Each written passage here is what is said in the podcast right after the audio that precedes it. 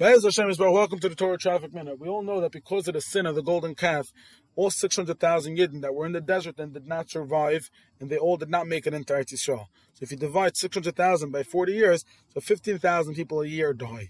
And how did it, how did they die? They all went, all 600,000 or whoever was remaining that year went into a grave the night before Tisha B'Av, the night of Tisha B'Av, and the next morning 15,000 people didn't wake up.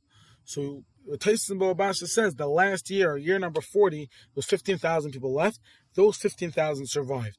So Rabbi Melech Biderman said, how are they able to survive? The Pasuk in the Torah says that they're not going to survive. So he says, because every year they davened Ma'ariv before they went into the grave, and each person was davening, Hashem, please save my life. I don't want to be the one to die. But they weren't sure that they're going to die because there's still other people. But that last Ma'ariv, that last of the last year, that Ma'ariv was strong enough to break the heavens because all 15,000 knew that it's only us in the room, nobody else is around. And they davened their hearts out, the crying that went on. They knew they were totally reliant on Hashem. I once from a Breuer who said over from his grandfather, Samson Raphael Hirsch, said he once saw him davening. Samson Raphael Hirsch used to translate every word. And he started off Moida'ani when he got up to Adon Olam. Said Adon Olam, the God forever, Hashem Molach, that rules, whatever it is. Then he got up to Vahu Keli. He said Vahu Keli, and he started screaming, When Er is mine God, and he is my God. When you daven like that, that Hashem is yours, and you are totally reliant on him, your tefillahs work. Have a great day. L'schus, Ben Miriam.